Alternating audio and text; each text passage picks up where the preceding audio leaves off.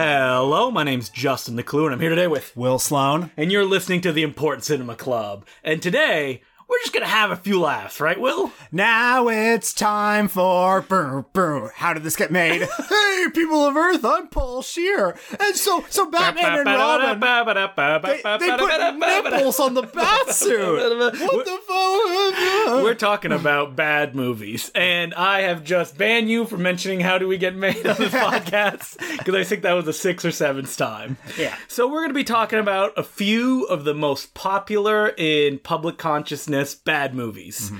Fateful Findings, The Room, Troll 2, The Output of the Asylum, Sharknado, all that mm-hmm. other shit. Mm-hmm. So, would you consider yourself Will Sloan, Esquire, a bad movie aficionado? Yes, yeah. And what attracts you to that? Well, you know, when I was a kid, I think maybe maybe I'm not alone in this. I don't know. I don't know how people feel, but when when you're a kid, it feels good to think that you're superior to something. Yeah, There's absolutely. Mm-hmm. so little that you're superior to.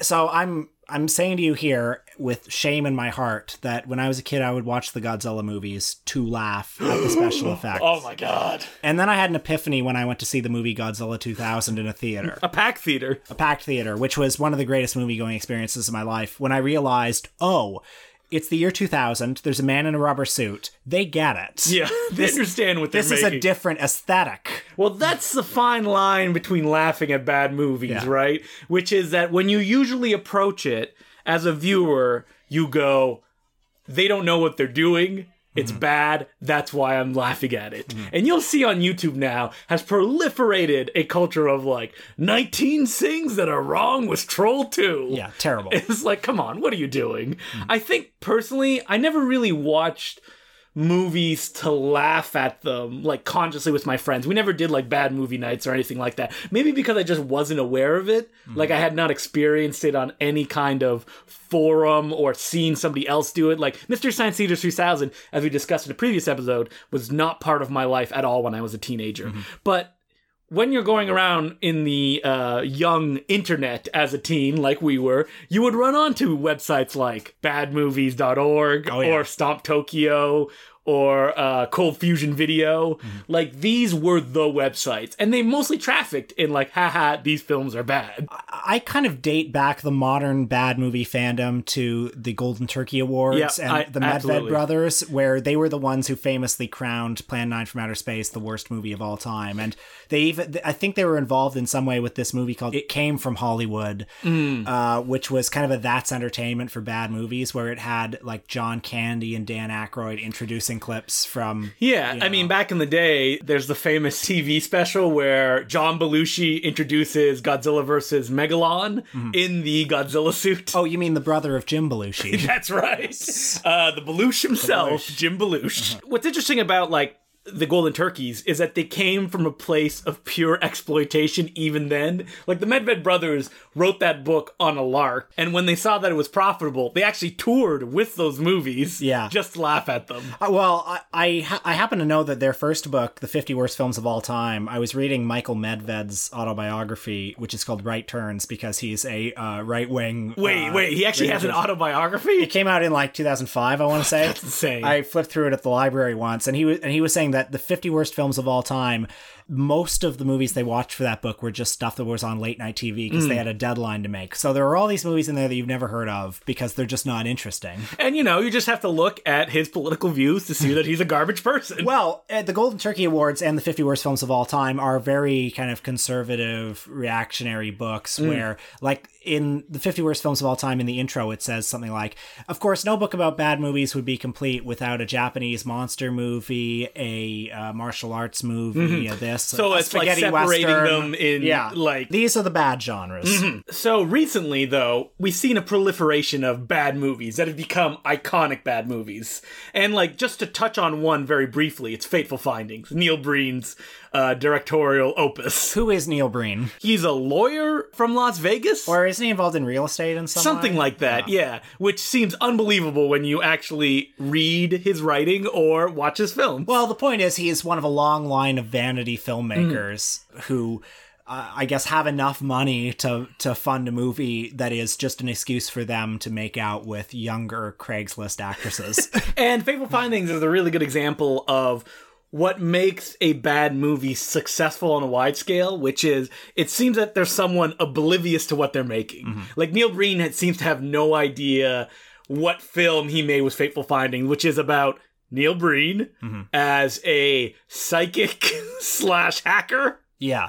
who ends up discovering all of the world's secrets. Well, the best bad movies are the ones made by somebody who has something very important to say. It's all about sincerity. yeah, they they have Because that's that what we need to make fun of and destroy. yeah, means a lot to them, but they totally fail. And I think a lot of the appeal of of bad movies, especially Tommy Wiseau, is I think on some level we see them expressing something very meaningful to them Mm-hmm. and really putting themselves out there and failing, and we can almost see ourselves Yeah. in that. Like, uh, like, like we can imagine failing on such a grand and personal scale as that. So and so our only reaction is just to take it and crush it and laugh at it. Well, it, it's it's funny because it's so familiar, or it's Yeah. Mm-hmm. something we can empathize with, and it, or it's a horror story, like "There, but for the grace of God, go I." Right? I mean, but Fateful Finding, while it is a sincere, personal message, that message is I am the greatest man on the planet and I'm the only one who can save you. well, what's funny about Neil Breen, and I've seen three of his films now, Mm. including the recent Pass Through. Which is almost a triumph of the will, like. um, Pass Through has a long scene of him hijacking CNN, basically, and doing like a, a ten minute Great Dictator style monologue to the camera. it also ends with him killing one third of the world's population. well, Neil Breen is somebody who has very strong opinions about uh, the world, um, but they're, they're vague opinions. He, he doesn't really know the specifics. One of his movies, I think it's a bit before Fateful Findings, I Am Here Now. yeah, I am here where he appears as a space Jesus to save a post apocalyptic world. That one uh, envisions a world where the people who are destroying the world, which he identifies as the lawyers, the bankers, the drug dealers, the prostitutes, They are pure evil. they're pure evil, but they're also embodied by like four characters. Yeah. And these four characters, the lawyers, the banker, the prostitutes, the drug dealers, meet in an alley to discuss Yep.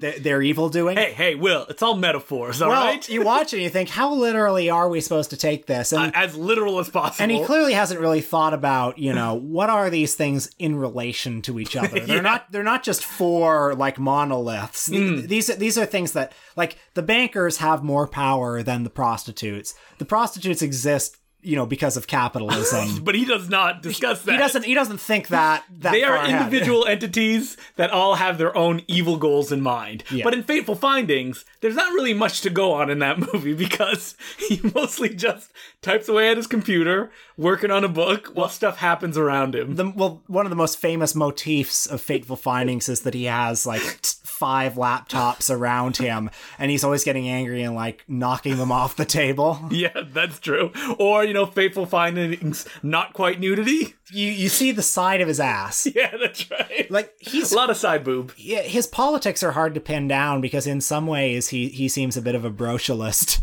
but in other ways he's very reactionary and prudish. Hmm. He doesn't. There's not a lot of female nudity in his films. I think isn't. because he looks down on that sort of thing. But he also very leeringly shoots women and gives himself many opportunities to kiss and fondle them That's right. on camera. And like any great vanity project, he's a bit horrifying to look at. Yeah. for extended periods of time. I find but he loves to be in like tank tops and shit like that to take his shirt off. to show off his kind of naughty middle-aged body.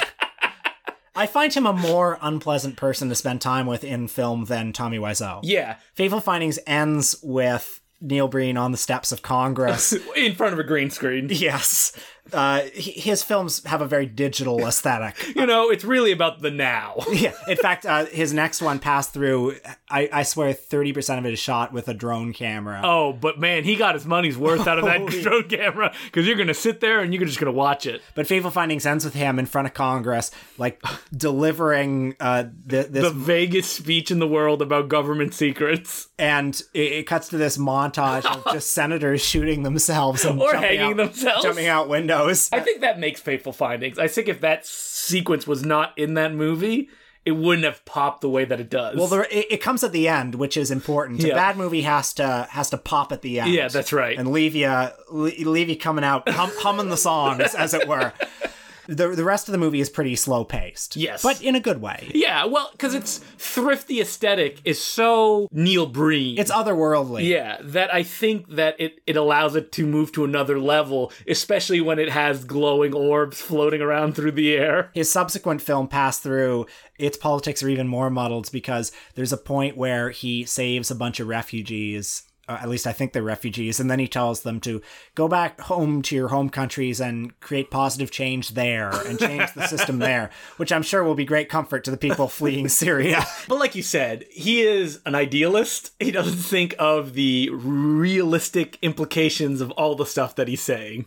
Do you think that this is the thing, right? Where you're tempted to be like, is he in on the joke? Like, is this an Andy Kaufman esque? He can't be. no, I don't think so. Yeah, he's just the way that he is. Just like Tommy Wiseau has, who directed The Room, has been able to be a character of personality for 17 years at this point. Wow, that's amazing. Yeah, that's crazy.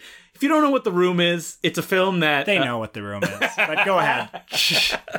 hey, I was speaking to uh, my partner Emily, and she had never even heard or seen The Room. Wow. Uh, maybe it's past its due date. Well, there's a major James Franco film coming to a Toronto Film Festival near you. Yeah, the disaster artist. Mm-hmm. So the room is uh, Cri de Coeur from Tommy Wiseau. uh, he wrote, directed, stars in it. No one knows how he paid for it. It has never been discovered. Famously, it cost six million dollars. But Yep. when you hear interviews with him, it seems that it may actually have cost six million dollars because the entire cast and crew was replaced. Mm-hmm. He Shot on digital and on film simultaneously. two cameras next to each other. Could- Like he's like Antonioni. he didn't seem to understand the difference between digital and film. You know, many scenes he had whole sets constructed that he barely used. There's that alley set Mm-hmm. where like the the four of them meet and the guy tells the story about me underwears. You know that that brick alley. There's a whole rooftop set that for some reason was shot in a studio, which is all green screen around it. Now it's time for. How did this get hey, made? wait, what did I say? I said you're banned. Okay. But what ended up happening with The Room is that comedians saw it, took it under their wing, and they're the ones that made it popular. People like David Cross, Paul Rudd. It famously had this massive billboard in LA that was next to a major highway that was just his face on it. That was there for a long time, like mm-hmm. years and years and years. kind of like how in Toronto we have the Sicilian vampire poster outside the Forget About It Supper Club or something like that, you know? Yeah. I mean, there's giant billboards for the neighborhood in Peterborough right now. Th- They're all there's one at college and Spadina. right? Wow. Yeah. Anyway, so if you don't know what that is, you have to check it out on the internet yourself. He's a bad filmmaker for another day. Yeah, that's right. But The Room, I remember when I saw it, I laughed at it. It was funny. But The Room is a perfect example of a public destroying any goodwill you can have towards it. Well, I remember when it started showing in Toronto. It, this it's kind of like the new Rocky Horror where people see it and they throw spoons at the screen and they recite the dialogue. It started showing at the Royal in 2009 as uh, I went to the first screening. I was there too. and I, the audience was very kind of hipsterish then. Yeah. And from what I understand, it's become much more broy since Hmm. then. Like I remember, so the the movie is pretty sexist. It's you know Tommy Wiseau is this great man whose whose wife is cheating on him with his best friend, and it's all her fault. it ends you know like tom sawyer's funeral right? With with him killing himself and then his wife realizing the error in her ways. But oftentimes in the movie she'll say something that reveals like how ignorant she is or something. And then the audience will say because you're a woman. And in. But in 2009 it was mostly women yelling that at the screen i seem to recall Mm-hmm. almost kind of like reclaiming the sexism of the film but from what i've heard uh, now it's mostly bros yelling that Mm-hmm. it's it, it's it's like giving license to sexism But I think something like the Room phenomenon or even the Rocky Horror phenomenon is something that I've never personally experienced, like never really gotten into it. So it's tough to approach it from a perspective that's not, well, I don't understand. Like, why do you like this movie so much? i thought it was super fun back in 2009 yeah, the room was great. Yeah. But the idea of seeing it every month to like laugh at it and make fun of it can only come from the idea of having a sense of community. I can only Yeah. imagine those people that see it all know each other. They all go to the screening. It's like basically like a fan club hangout. Yeah. and that's what it's become. The movie is great, though. I think as a bad movie. Oh, Like, I think it's a wonderful effective. bad movie. I think that it's also one of those magical bad movies that is shaggy enough to not like it's not it's not hitting all the like really high points. So you have to go through the bad as well as the good to earn it. It's interesting because he got a, a kind of semi-professional cast and crew Yeah. to make the movie. Greg Sestero of Retro Puppet Master fame. There's a guy called i think his name is Sandy Schklair or something like that who later took credit for directing the film, but he was Tommy's assistant director on the film. And if the movie is competent, it's basically because of him. Mm-hmm. Played by Seth Rogen in Yeah. the new Disaster Artist movie. Like the movie kind of looks like a Cinemax movie. Yeah. But it has this ridiculous man in the middle of it. Based on accounts of the production of the film I read, it was like this Sandy Schklair guy was doing everything he could to try to like put some order out of this chaos. And Tommy later made this uh, six episode sitcom, The Neighbors. yeah, and you can see that uh, the missing piece to that. Yeah, it's brutal. Like it's not fun to watch. I've seen all six episodes of Oh it. my god. I, t- you know, Tommy Wiseau is just uh, a subject of fascination to me, and that six episode show, The Neighbors, it's just interesting as just another portal into his mind. But I wonder, like, what is Tommy Wiseau's life now, right? Because it is defined by the room. That's what it is. Is he still selling arms across uh, state lines? I wonder. Well, uh, the Disaster Artist, uh, the book by Greg Sestero, which is a very enjoyable book,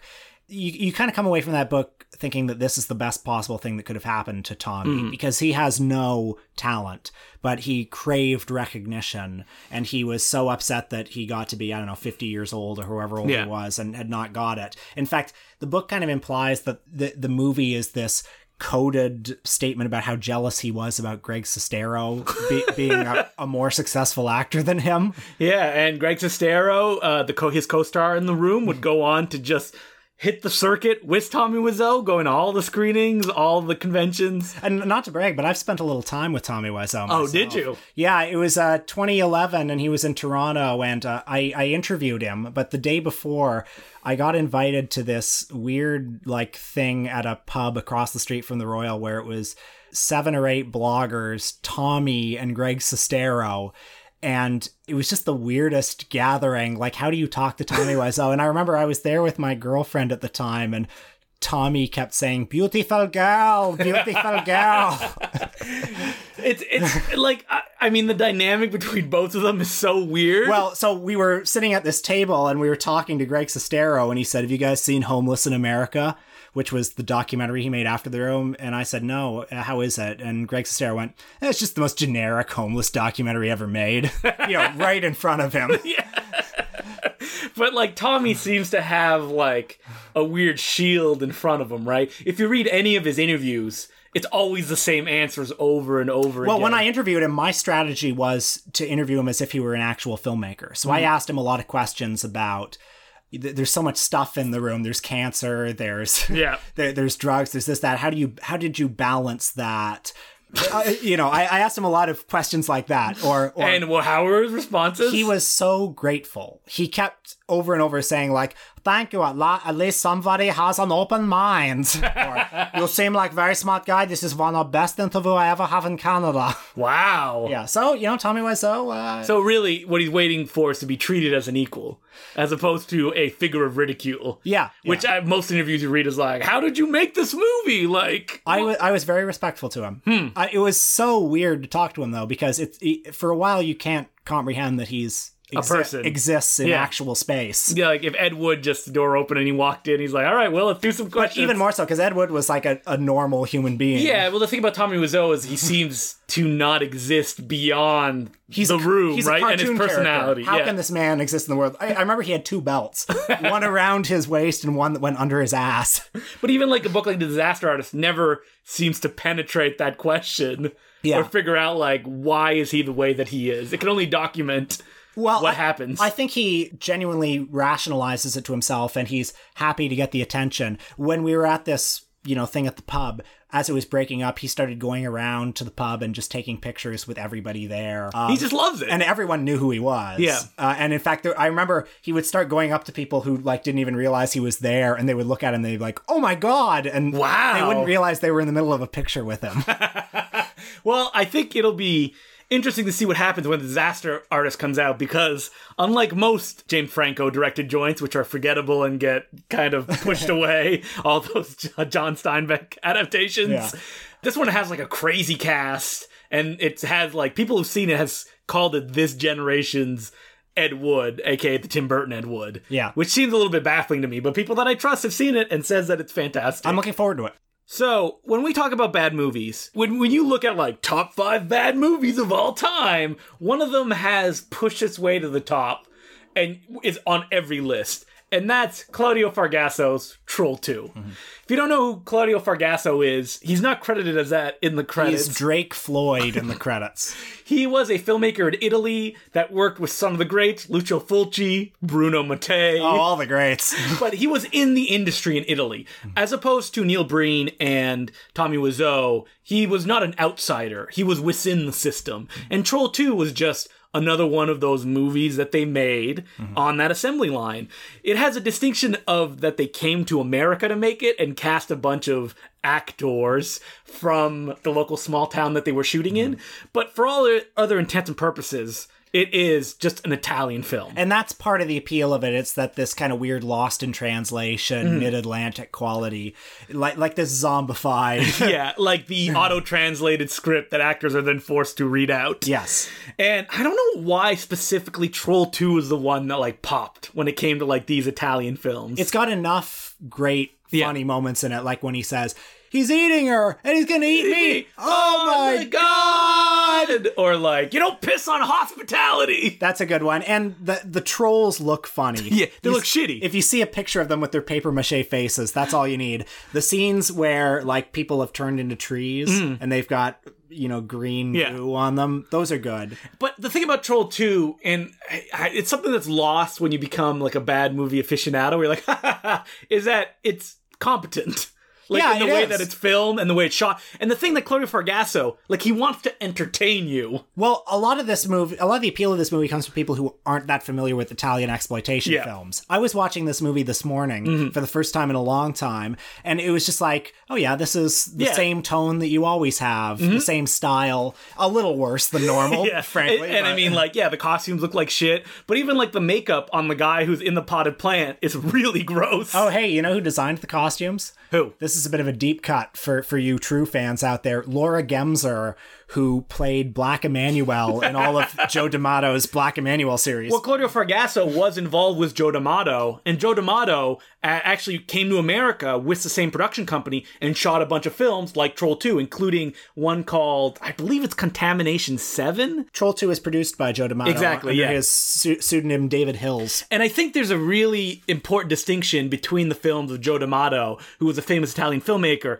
who just made trash to make money, and Claudio Fragasso's work. Because Joe D'Amato, like Contamination 7, was also shot in America with American actors. Nobody talks about it because it fucking sucks. it's super boring. While Troll 2 is entertaining. It is. It's got a lot of funny moments. Troll 2 uh, of, you know, the big bad movies of recent years. It's one of my last favorite. Hmm. I think because it is just a little bit more competent and it's a little soulless. Well, It's yeah, an it- exploitation film. It doesn't have the personality of a Neil Breen or a Tommy Wiseau. Yeah. Or a movie like Birdemic, which is made by this weird Asian American software developer from the West Coast. That's a movie where it's him trying to show what courtship looks like in a film.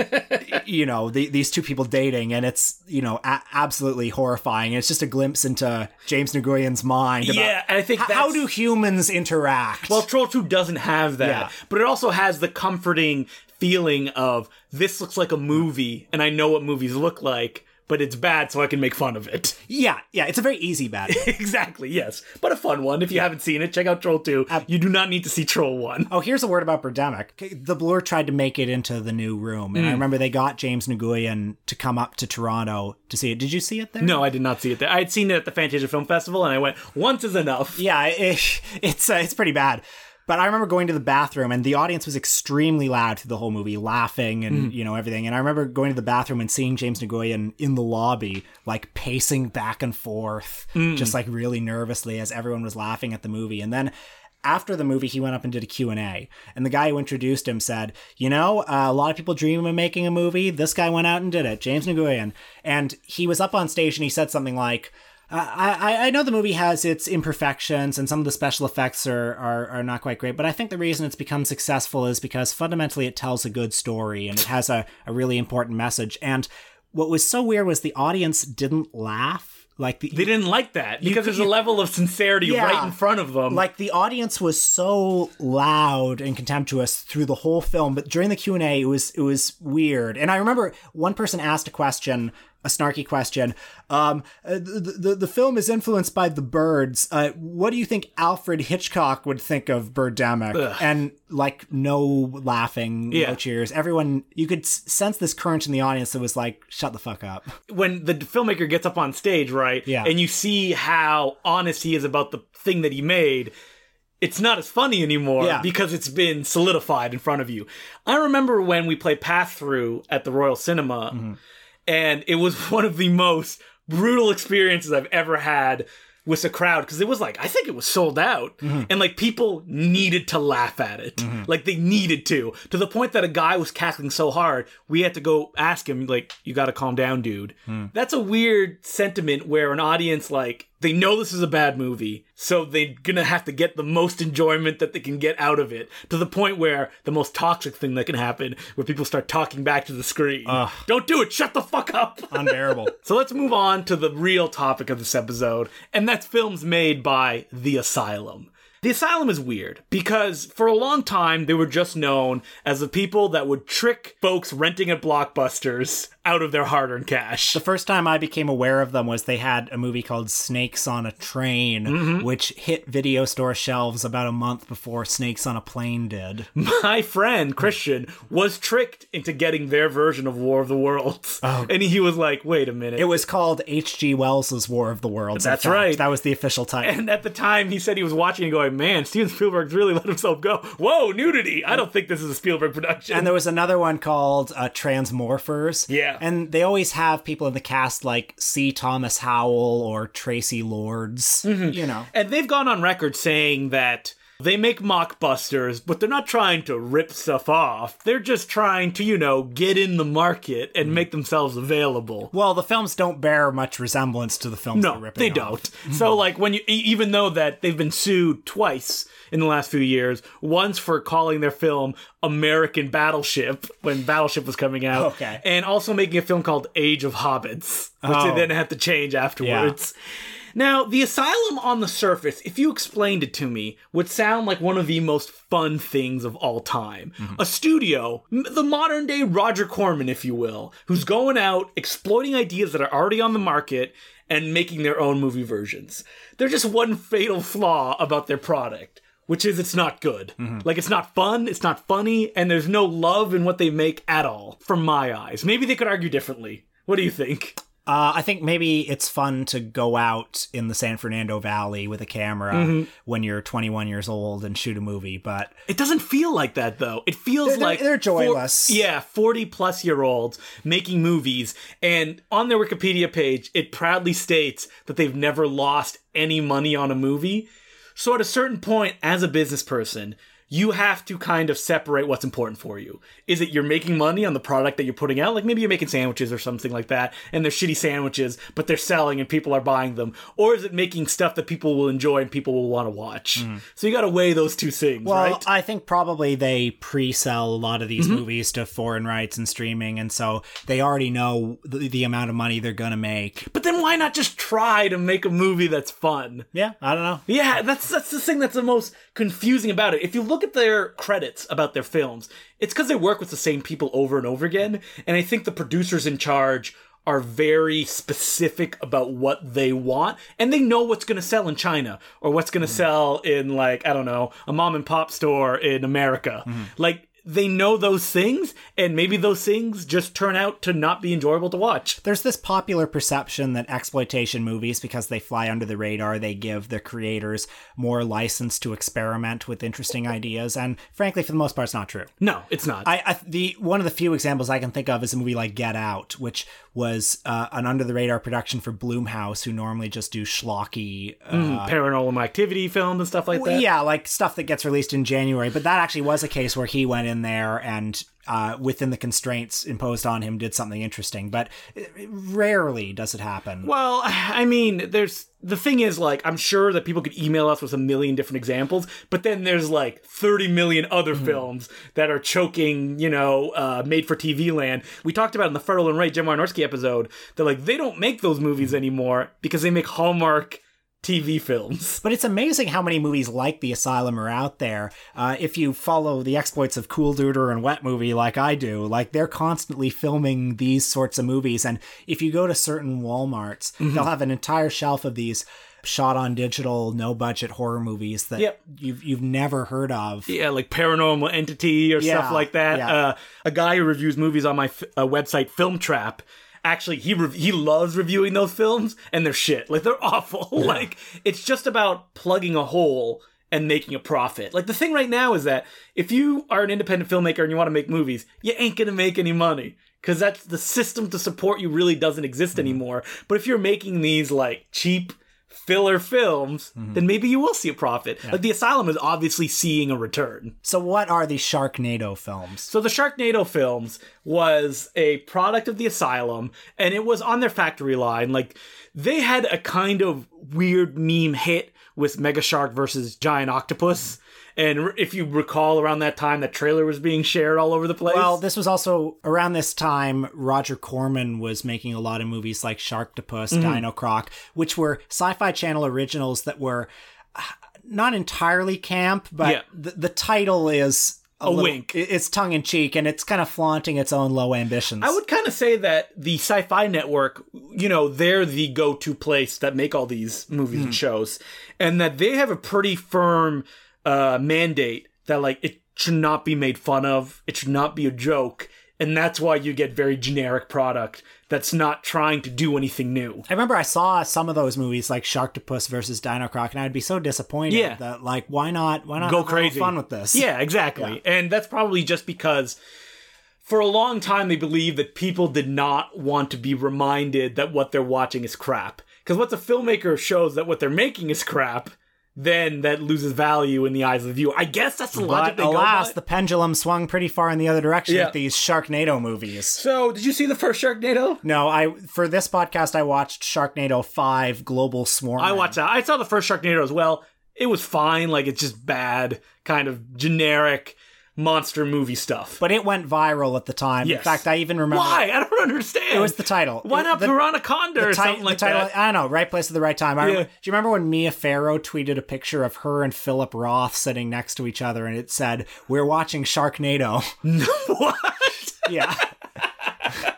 And Did Woody Allen tweet one as well? Uh, like, well, just as a side note, I think it's super funny that she was watching Sharknado with Philip Roth. It's like, well, she has a type, clearly. oh, terrible. Uh. but Sharknado 5 Global Swarming. So, with the success of Sharknado, which became a weird hit on the internet, they keep making them. And their decision was to, instead of the usual, we're going to cast one star, like in the case of Sharknado, the recently deceased John Heard of Home Alone fame hmm. and Cutter's Way, and the guy from 90210 that I don't remember what his name is. Yeah, I don't You know. know, the blonde guy that's in Domino. After that, they decided to just pack Sharknado with cameos. Hmm. And watching Sharknado 5, these cameos are for obviously the film's intended audience, which is the 40 plus crowd. Well, 40 plus or maybe like tweens. I, really? Do tweens watch Good Morning America? Well, uh, would the 40 plus crowd watch Sharknado? I would think that these movies would be popular amongst kind of like snarky online people who would live tweet it, right? Yes, obviously. Yeah. But for them to know who these people are. Well, I don't know who most of these people me are. neither. it's just a wave of plastic surgery right in your face. It reminded me a little bit of "It's a Mad, Mad World," where it, like it's this constant, like the movie always grinds to a halt when when a celebrity Yeah. comes on, and you're like, I don't know who this is. like a celebrity will be like an Olympic swimmer. How the fuck are you supposed to know who that is? Every time I would recognize somebody, I would be really happy. So, like, Charo showed up as the queen. It's like, oh, I know Charo. yeah, that's right. Gilbert Gottfried. showed up for a scene in Africa. So, yeah, all the hosts of these Good Morning shows Good Morning Britain, uh, Good Morning America. Chris Kattan was in it. Oh, it's such a sad role. Geraldo Rivera. There was a, uh article that came out recently about Sharknado, where it talks about how they make their movies and the unfortunate practices that the asylum utilizes in bringing them to audiences. For example, in Sharknado Three, the actors are union, the crew is not. The crew striked on Sharknado Three. And they fired the crew and replaced them with a bunch of other people. Terrible. Um, at one point, Tara Reid was asking for too much money, and so they did a vote if she should be killed in one of the movies. oh, shit. And Sharknado 5 is filled with a bunch of crazy bullshit. But it's just so passionless. Well, it's pandering. Yeah. It's like it's like if everything is crazy, nothing is crazy. One problem I have with these movies is that I don't find the concept of sharks intrinsically funny. Mm, you don't? Uh, no, if they were monkeys, then maybe we'd be somewhere like a, So mon- like a Monkey monkey Nado? nado. That that would possibly be funny, but What if there were like sharks mixed with monkeys Yeah. in a tornado? Well, that would be interesting too. Yeah, take right. note, Asylum. I also don't find the mere existence of Chris Kattan to be funny. No, or he has no jokes people. in this movie. But like these people show up, like Fabio shows up as the Pope. Yeah. and you're supposed to be like, "Oh, that's Fabio. That's so funny." it's funny that he is the Pope. I felt bad for a lot of these people because somebody like Chris Kattan had maybe five to ten years of being, Mm-hmm. you know, however long he was on SNL of being culturally relevant, and then he has to spend however long until he's able to retire, increasingly desperately trying to pay the rent. Yeah. with this, with this. Don't worry, the cast and crew said he did a very good job, according to that article. well, uh, so I felt I feel bad seeing some of these people. Mm-hmm. I'm encouraged to laugh just at the fact that these people exist. And then there are people like Al Roker or Kathie Lee Gifford on Good Morning America who show up. And then I think, well, these are people who have active careers. So why are they here? Like, if the whole point is. Mm. Having a joke. Well, okay, but then what is the joke? If the whole point of this movie is just to laugh at celebrities who are past their sell by date, then why have these people in it? What What's the joke? I don't know, man. The joke I is- sat watching Sharknado 5 stone face. the joke is that we're in on the joke. Yeah, exactly. That's that's the whole joke. So it's depressing. And it reminded me a little bit of the Ed Wood movies where it was this weird mix of, you know, Ed Wood would have faded stars, he would mm-hmm. have wannabes, and he would have fringe novelty celebrities all in this soup. But Ed Wood wasn't laughing at them, they were just what was available to him. And I think that Ed Wood probably liked most of the people that he worked with. Exactly. And you can feel the distaste Yeah. with everyone that appears on screen in Sharknado films. In that article, they said that Donald Trump was going to be cast as the president of, of America in one of the Sharknado films. Yeah. And, like, yeah, that's the kind of casting they would do. Anthony Weiner was in one of them, I believe. Yeah. And when he wouldn't uh, do jokes about his sexual scandal, they cut all of his lines. So I found Sharknado 5 just uh, utterly dead air, just Mm-hmm. a hateful experience, and I did not enjoy it. Why would people watch Sharknado 5? That's the question I kept asking, because it's in on the joke, which isn't a joke. They still want to feel superior to what they're watching. Even if Sharknado 5 is in on the joke, it's bad visual effects, the bad casting, mm-hmm. the people that are live tweeting it are not saying, oh my god, this is crazy. They're going, this is bad. I am laughing at it, not with it. The joke's on them. yeah, Because these are. people already know. yeah, I know they do. The people making Sharknado know it's bad. I The- know. The whole point is that it's bad. it doesn't matter. You, if you could fool yourself of something, Well, I think it's uh, Uh, I I think it's depressing that like it's it's just such a lack of imagination Mm-hmm. to to be like okay this is the officially culturally designated bad movie Yeah. so I'll I'll fall into line and and make fun of this Yeah. whereas you know whatever's in the multiplex is obviously good I uh, like I don't understand. Like I know people close to me who watch Sharknado Five, wanting to make fun of it, mm-hmm. And I'm like, I don't understand what why. what's to make fun of there's nothing to cling on to no, it's all bad. Like it's a bunch of crazy bullshit. Yeah. But yeah, th- that's it. anyway yeah t- hateful experience I I will not be checking the previous four in the series Uh, you know what? Maybe that's what was missing. We didn't know the whole story oh, leading Oh, yeah, up to Sharknado Five. And you know, the Asylum keep on trucking. I hear they have a TV show called Z Nation that is fun. they made a film adaptation of the 9/11 Commission report Oh my god, They did that as a joke, basically, because apparently somebody in some article said, "What are they going to do next? The 9/11 Commission report?" Really? And then they made it. But it's boring. It's just people sitting in boardrooms. But you know, it every now and then, like a filmmaker who is passionate about what he does gets to make a asylum film, and you can feel that they just kind of like suck them dry. Like a filmmaker who recently appeared on the Eric Roberts is a Man podcast, Jack Perez. Mm-hmm. He's the one who directed Mega Shark versus Giant Octopus.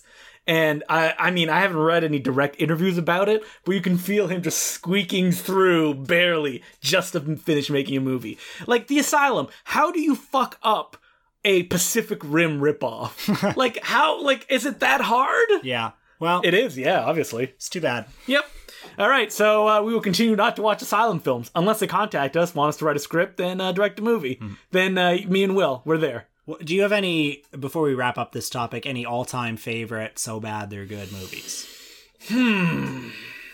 Yes, I do. The little Canadian number called Things. Oh, wonderful. Have we talked about it on this podcast? I feel like we have. Only in passing.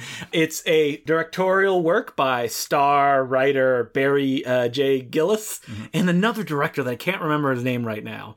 But it's a Canadian curio that, personally, for me, a bad movie, the most important part of it is that it has to come from another dimension. Hmm. Like people that don't really understand how films are made, but are trying to bring their vision of it to the screen, and things fills that hole perfectly. Hmm. It is shot by a little person, all from low angles, drenched in red and blue lighting that looks like it's burning the skin of all the actors on screen, in a tiny Canadian house, and populated only by hosers. It feels less like a movie than a headspace. Yeah, exactly. And also, it has a big, big star in it in the form of Amber Lynn, the porn star. yes, who reads all of her lines looking at cue cards right off screen. And she stays fully clothed because they couldn't afford anything else. and Thing of the movie that I've watched whew, probably a dozen times at this point. And every time I watch it with other people, because why would I watch alone? I don't want to go crazy. Uh, I find more to enjoy in it. And thankfully, it is actually available in uh, on DVD through Intervision. So pick it up if you haven't seen it, and just be ready for what it is: a punishing yet pure experience. I'm going to mention two movies. I think the most perfect bad movie of all time is Ed Wood's Glen or Glenda because it's it's just briefly it uh, is an artist expressing something very important to himself.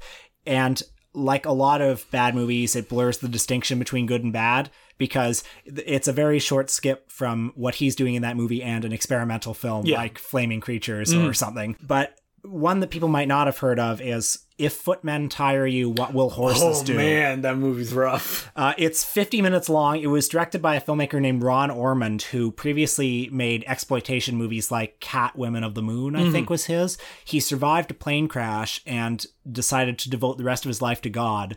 So he filmed a sermon of this real fire and brimstone Southern preacher who the thrust of his sermon is that America is departing from its moral foundation and because of that the communists are going to take over mm-hmm.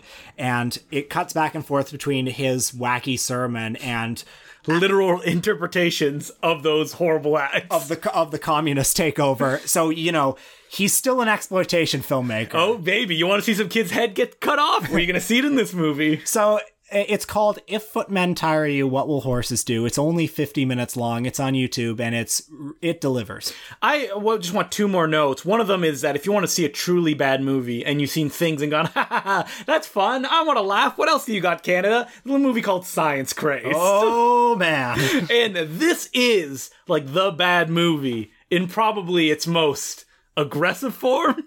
You you've seen manos the hands of fate And you're like, oh, that's the worst film ever. yeah you ain't seen like nothing yet Citizen Kane compared to Science Crazed. It's like uh, a Warholian film at times. Yes. And check that one out. And also, if you want to discover bad movies in not the necessarily like, haha, this is funny, I'm laughing at it, check out the output of the label Something Weird oh wonderful because they are a DVD label that just love these kind of outsider art. Mm-hmm. And most of the movies are really bad, mm-hmm. but there's always usually something interesting to be found in it. I mean, Will just wrote an article about them recently. on my blog yeah Yeah.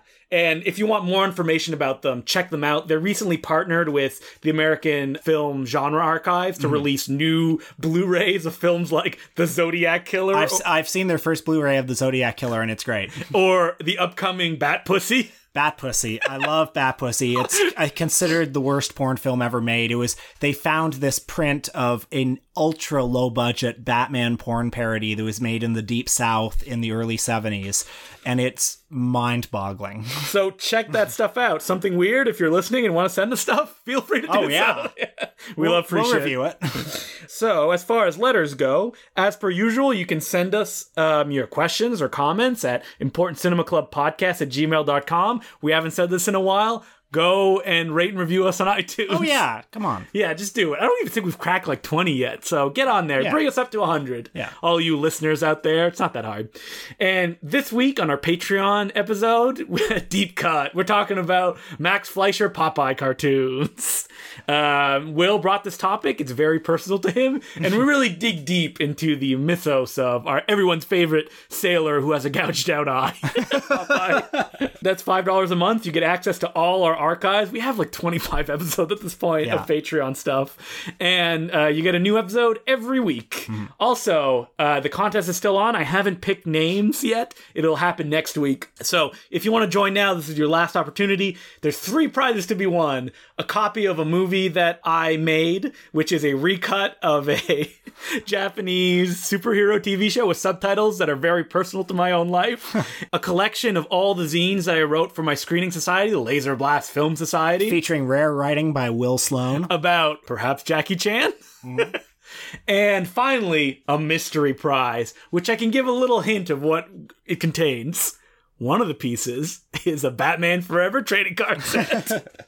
so go on Patreon, give us five bucks, you'll be entered in the contest. You can win next week, and if we get 50 Patreon subscribers before the next episode hits, me and Will are gonna watch all of Stephen Odenkirk's some movies. I gave an expiration date of like two weeks ago. Nope, I'll give him more time. Okay. And uh, Will just gave me a look of pure death. Yeah. But so I hope we don't hit it. I think that'll be a hallucinatory evening. Do we have any letters this week? Yes, which I said like 10 minutes ago and I completely forgot about.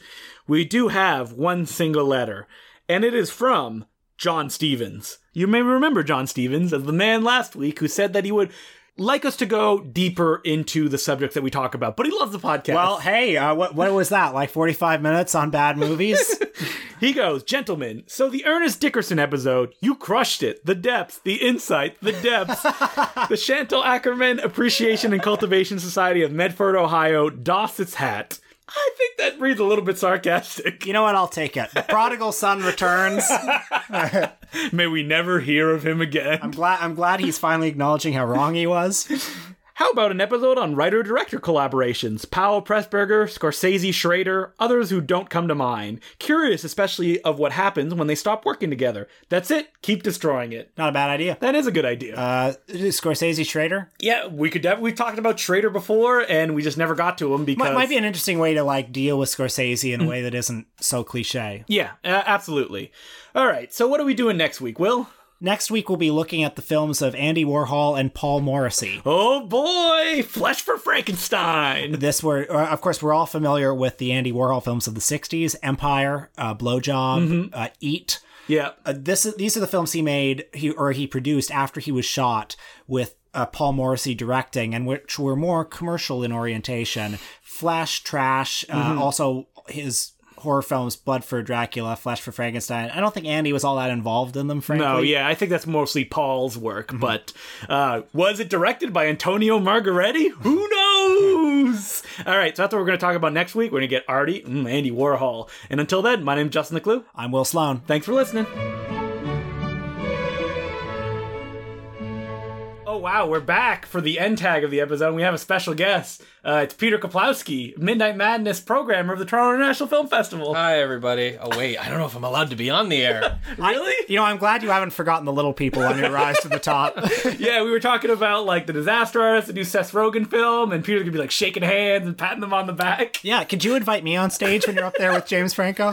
No. oh, jeez. All right. Well, me and Peter do the Laser Blast Film Society together, which is a screening series at the Royal Cinema cinema. And I just wanted to talk about the movie that we screened this month, which was No Retreat, No Surrender 3 Blood Brothers, which we showed in the only way that it should be watched, it's 35 millimeter. Yes. And which you suggested may have been the film's very first 35 millimeter screening in Canada. Well, at least in public, Mm-hmm. uh, it just struck me that this collection that we've been pulling from, which is at the Media Commons, Thanks to the Ontario Arts Council. Thanks to the Ontario Arts Council, yeah, at the University of Toronto, this collection largely inherited from Lionsgate, which inherited that collection from Cinepix Distribution and CFFP. It was like a famous players brand, and I and honestly, a lot of these films feel like movies that might have had print struck for distribution purposes mm-hmm. rather than actually screening to the public. There's a chance there might have been public screenings, but I have a feeling like the print that we have in our collection was probably not used for that. No, I don't think so. I think it was probably made, like you said, to strike like maybe VHS copies of it or something like that. Yeah, or to or- show to distributors, Yeah. right? Take, Exactly. take it to AFM or to. So, know, if you market. people are not uh, familiar with No Retreat, No Surrender, Three Blood Brothers, it is a film about two brothers played by uh, martial artists Keith Vitale and Loren Avedon. Avedon? Avedon, yeah. Abaddon? Star of King of the Kickboxers. That's right. That are not actors, Yeah, no. but they are martial artists. And this is a film also produced by Seasonal Films, Yeah. who were famous for in the 90s. They just wanted to make Hong Kong films in North America. That was their goal. yeah, they, they were actually inspired though by an American writer. I think his name is David Keithberg. Yeah, who who wrote all the movies. and he uh, yeah, he wrote all the movies. He, he pitched seasonal the idea of doing Hong Kong style movies with an American cast. And you know they didn't they didn't really. I mean they worked out insofar that these movies made money. Like, Yeah, I they- mean, No they Retreat, were- No Surrender got two sequels. So Yeah, and- unrelated completely Yeah. yeah, they're the other compo- yeah, they're unrelated from each other. Became a, a brand tool. Uh, but I mean, basically, you just take the sort of most sordid parts of you know like a Snake Eater movie. Oh yeah, all our listeners are big fans of the No, Snake like- Eater series. like basically the Ontario shot of punk cop films. you, you take but you take like yeah the sort of sleazy uh bargain bin like american action movie aesthetics and you combine it with the finesse and technical precision of a hong kong stunt team and i think the result is like a pretty amazing kind of whiplash yeah, it is. well, few movies have higher highs and lower lows than this because the fight scenes really are unbelievable. Just incredible stunts. Yeah. Uh, and the acting is some of the worst I've ever seen. But that's Yeah. what makes it beautiful, Yeah. right? it, it is it really it really it really does and it, it makes it really endearing. Yeah, they're very committed to like um, saying, "Our our father is the only thing that kept us together." Apparently, the director was taking so long with his camera setups that he would just cut, he kept going to the writer. Can we cut more lines? Can we cut more? lines?" really? And Which makes me. There was more lines in yeah, this movie. believe apparently the movie was much longer or much uh, much uh, acerbic than it is as it is now. But I, I just wonder if this like led to the writer just like having the characters express all their emotions in like one scene. The, the moment that actually made me bolt up in my seat and, and say, oh my God, was the cameo by George H.W. Bush. yeah, which both Justin and I had completely we had completely forgotten. Well, uh, because normally if if a president shows up in a movie like this, it's grainy stock footage, but it's or or or it's a fake president. yeah, or it's a fake president. But in this one, it seems that they actually went to the airport with a camera and filmed him getting off Air Air, Air Force One because it's the same film stock Yeah. as the rest of the movie, Yeah. and he gets off the and and they superimpose a crosshairs bazooka over crosshair, him yeah. because the plot is that somebody's going to assassinate the president. So I don't know how they got media accreditation to go to the airport and or shoot or this. even permission from uh, you know the White House to use footage of They the did not get permission from the White House to use this footage. yeah. because I yeah, it's just a really remarkable sequence, and I remember watching it. I had forgotten about it from the first time I saw it, but this this time watching it, just seeing Air Force One land and remarking, "Oh, that's a very good replica Yeah, of of Air Force One. Like that's impressive." and then he comes out, and then it takes it takes a second for you to realize who it George actually W. is. Yeah. So when we uh, showed the screen for the audience, like they really reacted to it. They were like, "Woo, yeah, getting into They it." They booed the villain at the end. yeah, Yeah, that's yeah. right. When I wanted to ask you, Peter, when we pick movies, like what is like the discussion that we have? Like, do we want to laugh at this? well, I think that I think the discussion we have is that oftentimes I want something that might punish the audience, and and Justin, you you hold me back. Uh, I think I think rightfully so for the most part. But you, you bas- we remind ourselves that we want to deliver with the laser blast screenings at least Yeah. something that is going to be fun and uh, is not going to feel mean, and Yeah. that, that the audience can kind of join the wavelength on, and not necessarily laugh. We do try to discourage em- sort of empty sort of mockery where you're Yeah, just laughing. I mean that's at something it. that we think of when we pick movies, which is like we don't want this to be just bad movies every month that you laugh And at. I feel like everything we've shown has at least one element in it that you could like say. one. Well, like at least one. At Yeah. least some Yeah. of them have multiple elements, but like even something as like dire as like Winter Beast, I think. there's- oh, but that's beautiful. well, exactly. I think there's something so charming oh. about the world and the characters. How do we not it talk about. Winter Beast when we suggested our favorite bad movie? You know, it's it's a great film, but I've I've forgotten most of it. I'm sorry Really? to Because say. I remember I need to revisit. a Will Sloan that when Winter Beast ended after we screened it, rushed home and tried to order it online. I ordered it online and then I never got it, and I got a PayPal refund because I guess they just abandoned the website. But I'd love to watch it again. But I, with your programming styles, Peter, I associate you with the weird vanity projects, and Justin, I associate you with the kind of like dumb as rocks action movies. like, it's actually sometimes like we- weirdly switched where Yeah. I'll have like something really weird. I'm trying to think of one that we did that was like I mean, Winter Beast was technically more of a you. pick. Yeah, that was me. I was Yeah. like we should play Winter and the, Beast. so was the Carrier, yeah, the carrier as well. which I quite love. I mean, I'm really all for like the personal vision, even if it's not necessarily like a vanity project, like something like But you're a big believer that it- you can't subject the audience to a rocks like a slow pace. Yeah, movie. that's Well, I sometimes like those movies with the brown note soundtrack. it's just oh, like oh, the Skid Kid. like you're just like like le- you're, you just feel yourself rocking back and forth to the uh, lack of inertia that the movie like just hoping that the movie's gonna speed up I mean, the thing is, as a poor young man, to pay ten dollars and then sit there and watch a movie, which is like, ugh.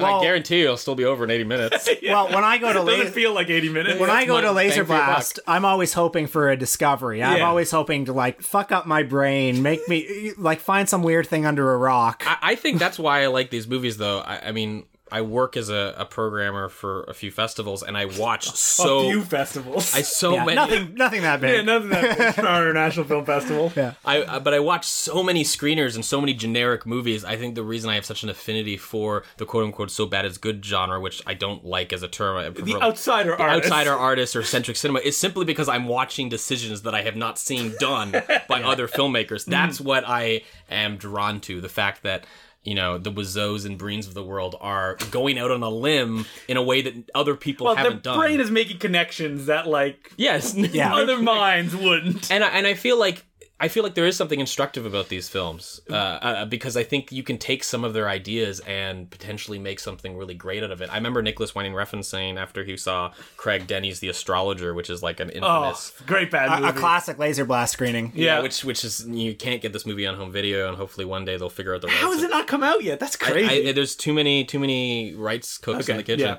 But um, you know, he he said that he wanted to actually borrow ideas from that movie and just kind of you know try to improve upon them. But I actually think You can, I don't can't, think he will. I don't Well, think you can see a lot of like Jess Franco in Nicolas Winding Refn's Yeah. films. A lot of Mario Bava. So uh, yeah, he apparently was going to borrow scenes from the astrologer and, and recreate them in in Neon Demon. Uh, I think probably Really? probably that Citizen Kane dinner scene. oh yeah, that's a I, great I think he was going to try and do something like that, or like try to. But but you know, I think you could look at a lot of the movies that we show and a lot of famous bad movies and take ideas from them and actually maybe make them more palatable. But well, that but dinner scene in The Astrologer, I think, is actually good. yeah, Yeah, I think that it's an interesting idea executed in a way that's actually fun to watch. And something else, uh, Peter, before I knew you, you were on the ground floor as Troll 2 Man. yeah. As, I, I used to say that if you had died 10 years ago, you would have been buried in a show in a shirt that says Nilgob. Peter Neil has a Roth, yeah. cameo in Best Worst Movie, the documentary about Troll 2. And did you you didn't discover, you just heard it from someone else. I heard, I heard about it. I actually heard about Troll 2 because I heard about Troll. Someone on, on like the Chud podcast, like the Chud podcast. fourth, the fourth episode of the Chud podcast, when podcasts were just being born, uh, someone made a uh, a remark of one of the best air guitar scenes of all time was Michael Moriarty in the first Troll, which Yeah. is true. It's one of the greatest air guitar scenes in Michael film history. Moriarty's in the So first I, Troll? Yeah. and I rented Troll just to watch that Ergodar scene, and Troll Two was on the other side of the DVD, and that's how I discovered Troll Two. Should I watch Troll One because I like Moriarty? Like He's great. It's Yeah, great Michael okay. Moriarty performance. And uh, uh, who else is in it? Uh, Louis, uh, Julia Louis Dreyfus is in it. Okay. Yeah. And Sonny Bono is in it. Like it's a weird. All right. It's a weird. John. Carl Buechler, uh, director of the great Ghoulie Three, And Michael Ghoulies Go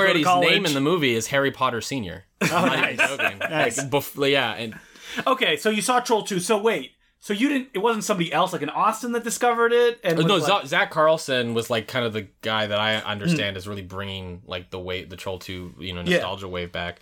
But uh, I, I heard it independently and just became a fan. That was going on IMDb in the message board RVP and just seeing other people talk So about. So did you organize movie a screening in Toronto? Yeah, I, I contact what I, I I basically noticed that um, Michael Paul Stevenson was being active on the IMDb message boards. Yeah. So I contacted him and then contacted um the dad that's in the movie. yeah Because I was at that George screening. Hardy. George Hardy. I contacted George Hardy, and then we and then they said, "Hey, you know what? We're we're literally traveling around the country right now, going to different screenings." And so I, we put on a Troll Two screening in Toronto At the Bloor at the Cinema, Bloor baby. Cinema, and I think we had like 300 people show up for it. It was packed, wasn't it? Uh, Like, that's where Co- Colin Geddes, who used to do Midnight Madness, he told me that like f- the year after that, he just referred to me as the T2 kid. Yeah, in the footage, you're like people are in the lobby and you're like making them go through. And so Yeah. I remember There- like there's, re- al- there's also a scene in the movie where you say the thing I like about Troll Two is it's so sincere. Yeah. Oh, really? Oh, I didn't even know. uh, yeah, you hear your voice at one point. Oh, cool. so you started this Troll Two experience in Toronto. When did it sour for you? When you went, that's it. I remember watching Best Worst Movie, I think at Hot Docs, and they were following it with a screening of Troll 2 right Yeah. afterwards.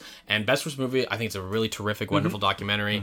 Troll 2 started, and immediately, like, people were preemptively laughing about certain gags. Or, like, or just like repeating the gags out, like saying it, and, Yeah. and I just started going, oh, I don't, I'm, I'm not enjoying this so much. like I just like, I think the movie is actually genuinely kind of wonderful. I, I, East, my friend Eastern once described it as it's like a Treehouse of Horror episode. like, like it has Yeah. that same kind of like surrealness and weirdness, and there's such a strong family unit in the film. Like it feels like a great Lost Simpsons Treehouse of Horror episode, and. uh I just didn't need other people to try and make it funnier. Like the movie Yeah. is funny, and that's that's been my you know that's my problem with the room audience. I just feel like they're not making the movie funnier in in the way that I feel like the Rocky Horror Call and Response is. There's more of a contract between movie and film there. Mm-hmm. It feels more like you're having sort of a camp enhancement of the film, where the room has always felt a little cynical to me. So the bad movie is dead, is what Peter's trying to say.